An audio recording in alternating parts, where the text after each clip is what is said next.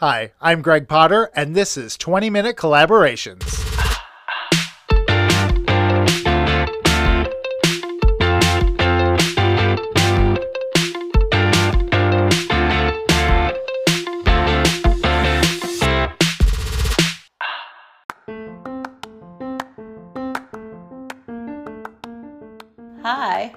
Is Laura Barton, and I am taking over 20 minute collaborations from Gregg Potter. This is Gregg and Laura coming to you live from Scottsdale, the Holiday Inn Scottsdale, I think. It's a beautiful little villa we're staying in. I'm so excited because it's Gregg's birthday. He is a very young 43, and I am doing this so we can tell you a story. I think you're going to want to hear this story. I believe my script says I'm supposed to talk about how long we've been friends and add a little fodder, but I don't know, Gregg. I've had a few wines. I think maybe you should start out our story about our friendship. I wasn't supposed to be in the intro. You are in the intro. That was the intro. Come on, talk about it. Talk about our friendship. It starts with travel, of course. Are we getting into this now? I guess. Yes, okay. we are getting into this now. Let's Sounds go. great. Let's Hi, go. listeners. I've been sick for a couple days, but I am in Phoenix, as Laura shared.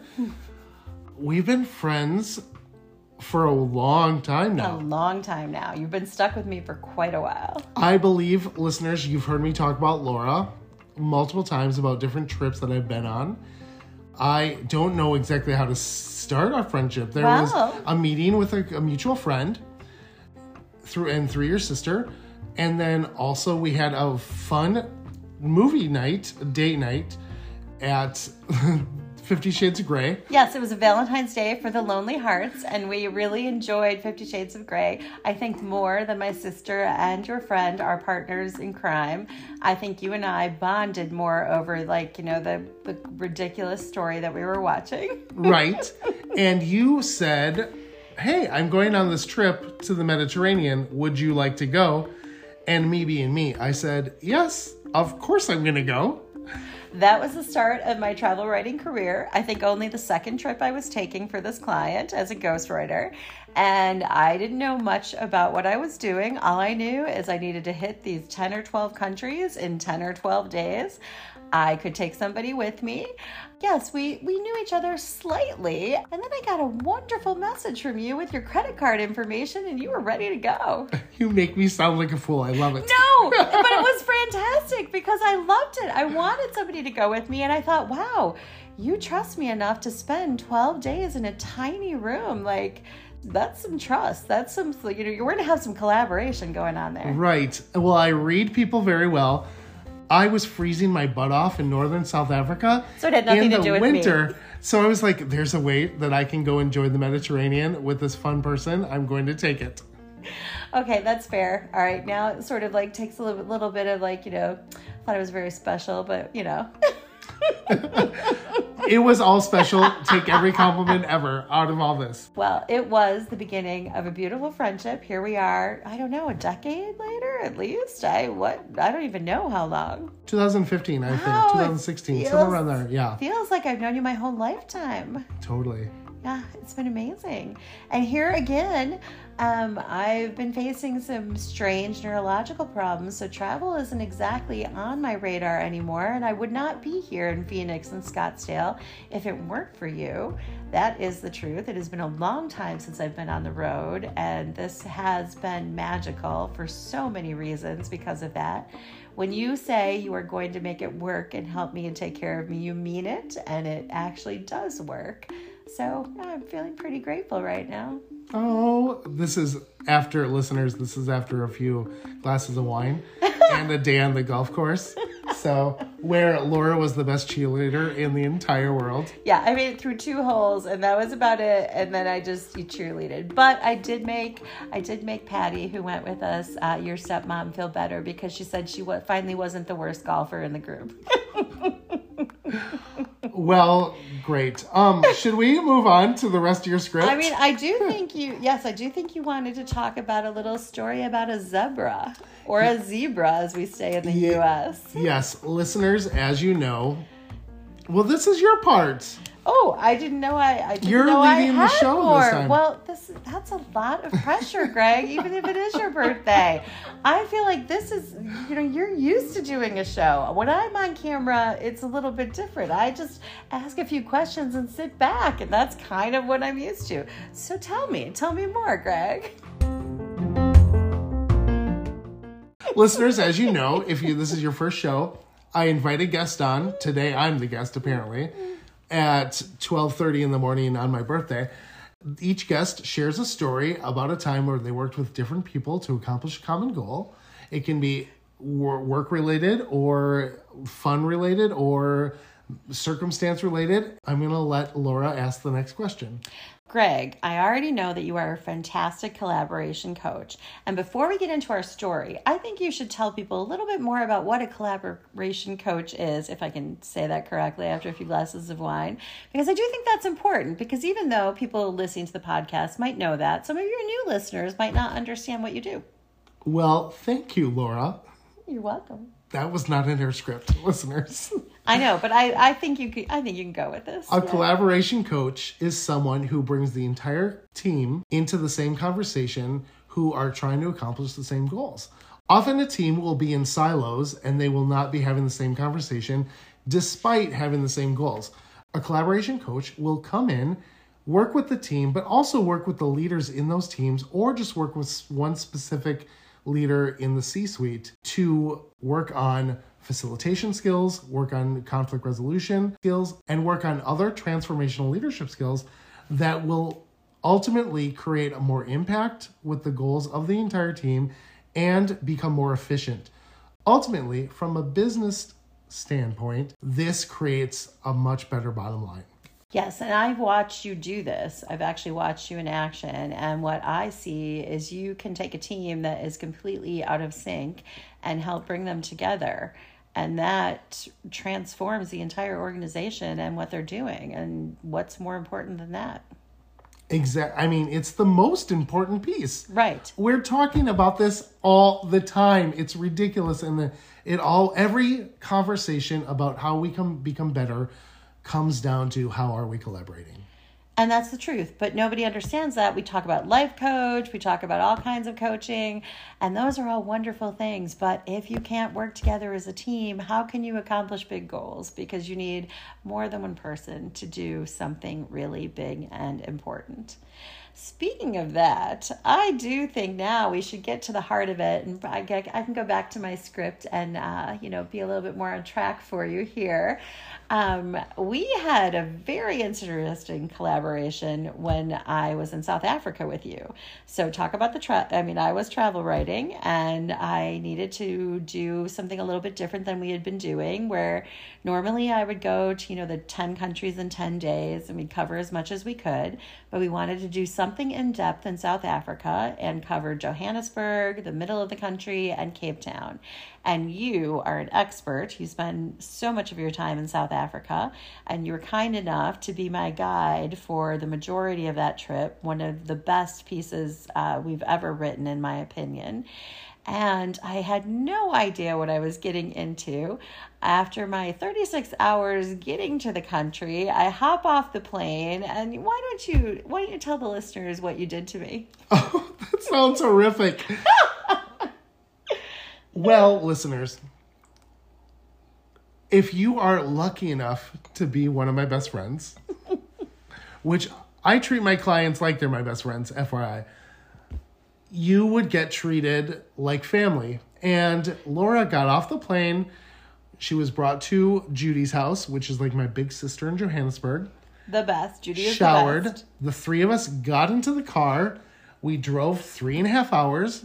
We went through a game reserve so Laura could see animals elephants walking right in front of the car. I wanted to get out and take pictures. I was quickly yanked back in because they were going to step on us and kill us, but they were amazing to see. and the trip was so jam packed in two weeks, I was doing a lot with Laura. We were going to three different parts of the country, four different parts of the country. And uh, that night, we ended up at our friend Jenny's house, and Jenny greeted us with a box of wine. When I say box, I mean a case of wine We went through many bottles in that case that night. And the next morning, after Laura finally slept a little bit, Yes, I was I was not up for anything that morning. I did need a moment. uh, we were having coffee, and Jenny came in and said, Shame, they just dotted the zebras. And I was very confused about the entire sentence that she just uttered.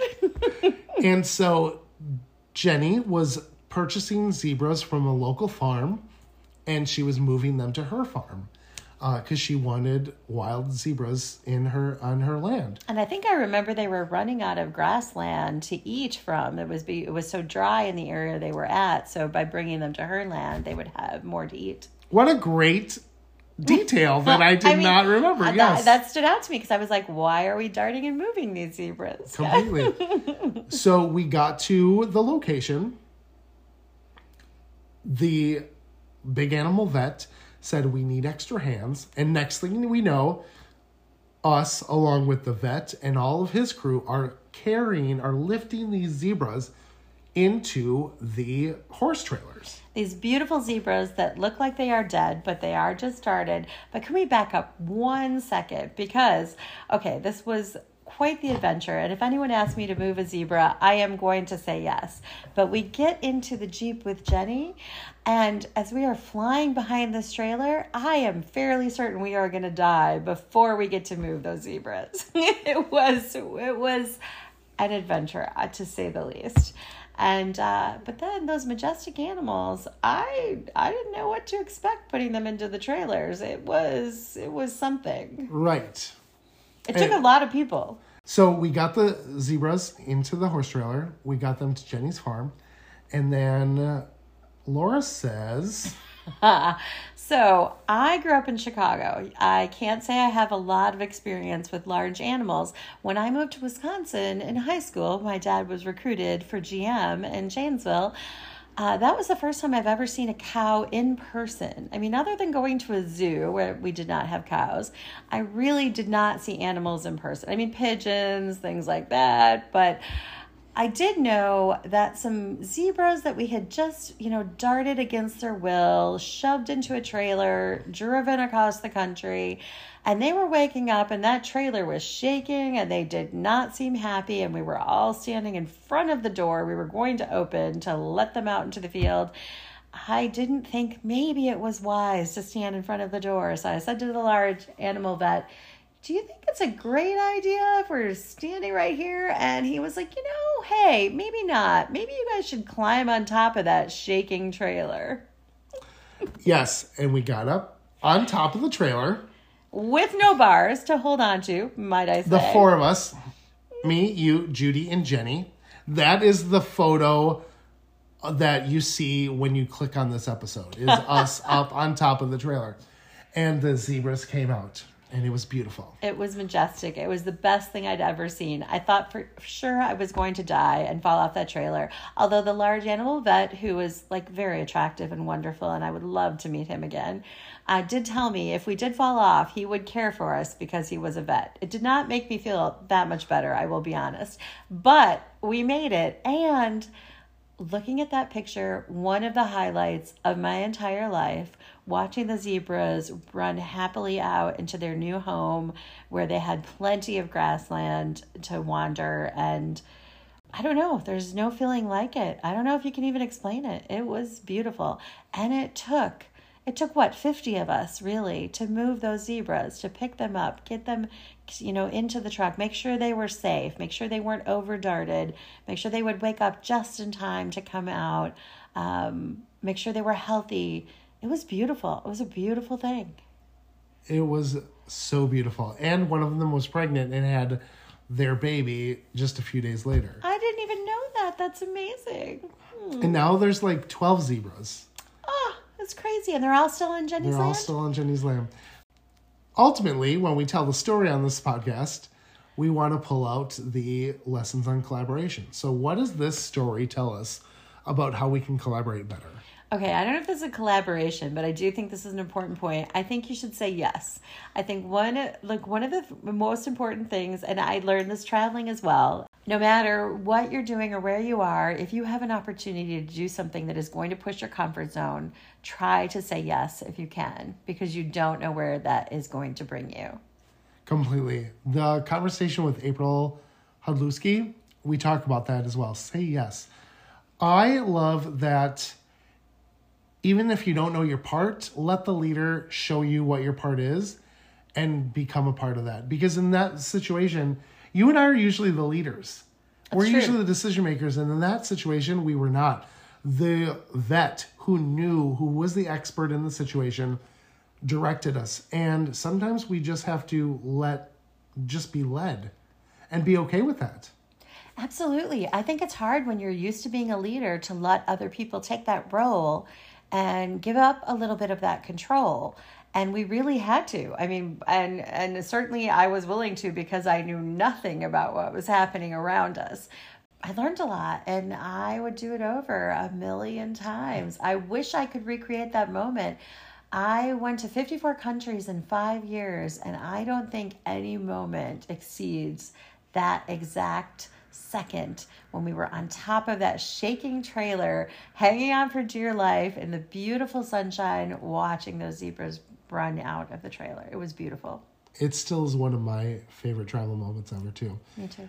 Going back to the transformational leadership piece, though, mm-hmm. I love that, you know, as a transformational leader, we do have to step back sometimes. I think that one of the most powerful movements as a leader is to step back and just let the people do their jobs, do their tasks, and shine in it. And then it shows us the piece that we have to show up and celebrate that of them. You and I were talking about celebrating earlier today. Yes. and lot. tonight, especially with your birthday. Yes. And so that reinforcement is often mixed because sometimes as the leader, we think we have to jump back in and start leading. It's so funny in Starbucks, when I worked for Starbucks and when I was in my early DM training, when I was still in the store, when we would talk about deployment in the, and it's such a weird word that they use that when it has so many other connotations. But anyway, the word was deployment. That the supervisor, the shift supervisor, when they deployed people for their positions in Starbucks, the idea was that the shift supervisor was the person that could float and that everyone else was able to run and lead their positions and tell the shift supervisor where they needed to go. And as leaders, we need to do that. We need to be able to be told and trust, and our people need to be empowered well enough to be able to tell us what to do and to feel free enough to ask us for help. And ask questions. So that's the thing. You can step back as a leader and let someone else take the lead, but don't be afraid to ask questions because you're going to learn something. And then you become a better leader the next time you're in charge running something. Right. And those asking questions create stronger bonds and relationships. And yeah, absolutely. Always ask questions. Always feel like you can. You're part of a team. No, no one person is the leader in any uh, endeavor, in my opinion, because without everybody playing a part, it just doesn't work. Right. Yeah. What else from the story jumps out as strong collaboration lessons? That's I a very good question. I love the spontaneity because that day, the piece listeners that we didn't talk about was we were supposed to go to an informal settlement called Massacani and work on a proposal. Uh, and that was just me and Jenny focused. And Laura and Judy were going to join us in Massacani. But when Jenny came in to say that, everything changed. So the adaptability and the ability to ambiguity the ability to deal with be am, deal with ambiguity is so important and this lesson this story really teaches that lesson I agree. I think flexibility in anything, if I learned anything on the road traveling, is nothing is ever going to go to plan, and that is okay. Um, I think everybody, I, I see this all the time. People want to plan everything down to the last detail. Everyone talks about a standard operating procedure. Everybody wants everything to just have like a perfect solution. It doesn't work that way, particularly if you're creative and you're trying to do something different and you're trying to break a norm and you're trying to do something better.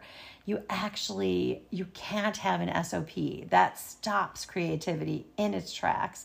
You need to be flexible. You need to look a different way. You need to hear all of the voices that have different ideas and integrate them together and be adaptable, be flexible, be able to pivot. That is the most important thing if you're actually going to be a leader as a company, as an organization, right. whatever you're doing.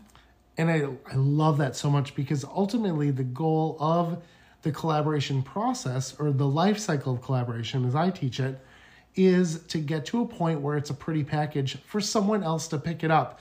Christina Harrington and I talked about that in our episode a lot. We want other minds to take it going. We want it to excel. We want it to grow.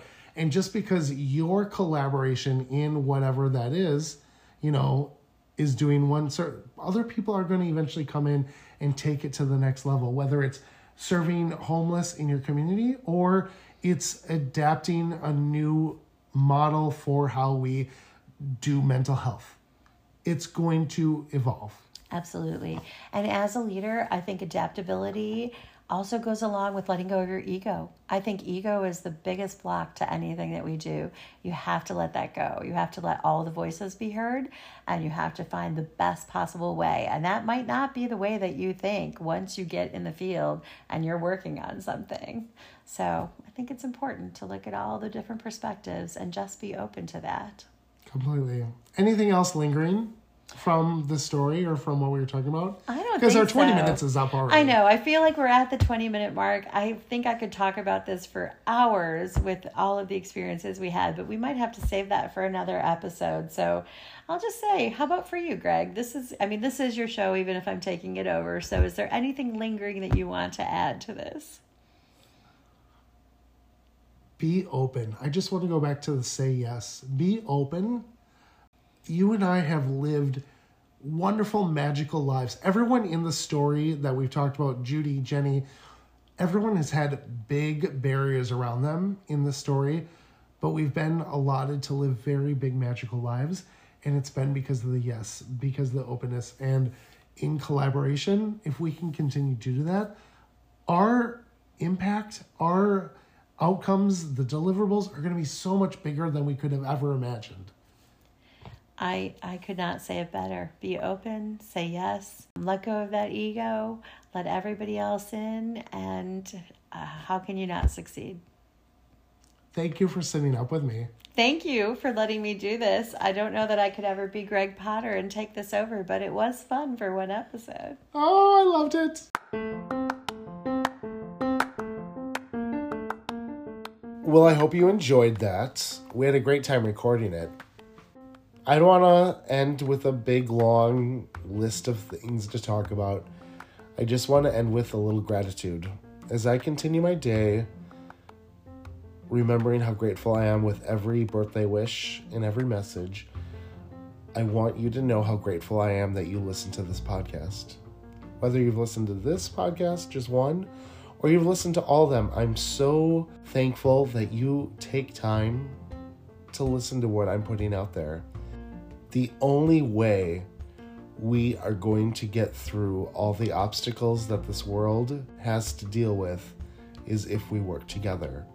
Regardless of our opinions, of our beliefs, we have to find middle ground to get through it, and the only way we can do that is through proper collaboration. Thank you so much for spending some time with me. I'm going to go enjoy my birthday and I hope you enjoy your day as magnificently as you possibly can. Find the joy, take a moment to breathe,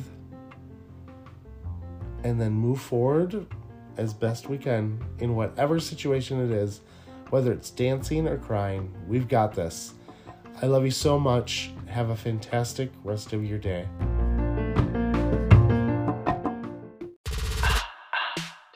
You've been listening to 20 Minute Collaborations with international collaboration coach Gregg Potter. If you're interested in working with Gregg or finding out how he can help your organization, visit ggpotter.com. You can also follow him on all the social media at Gigi Potter. And finally, don't forget to subscribe to this podcast to get all of the collaborative ooey gooiness that you've been longing for your entire life. This is an Artemis Bow Productions podcast.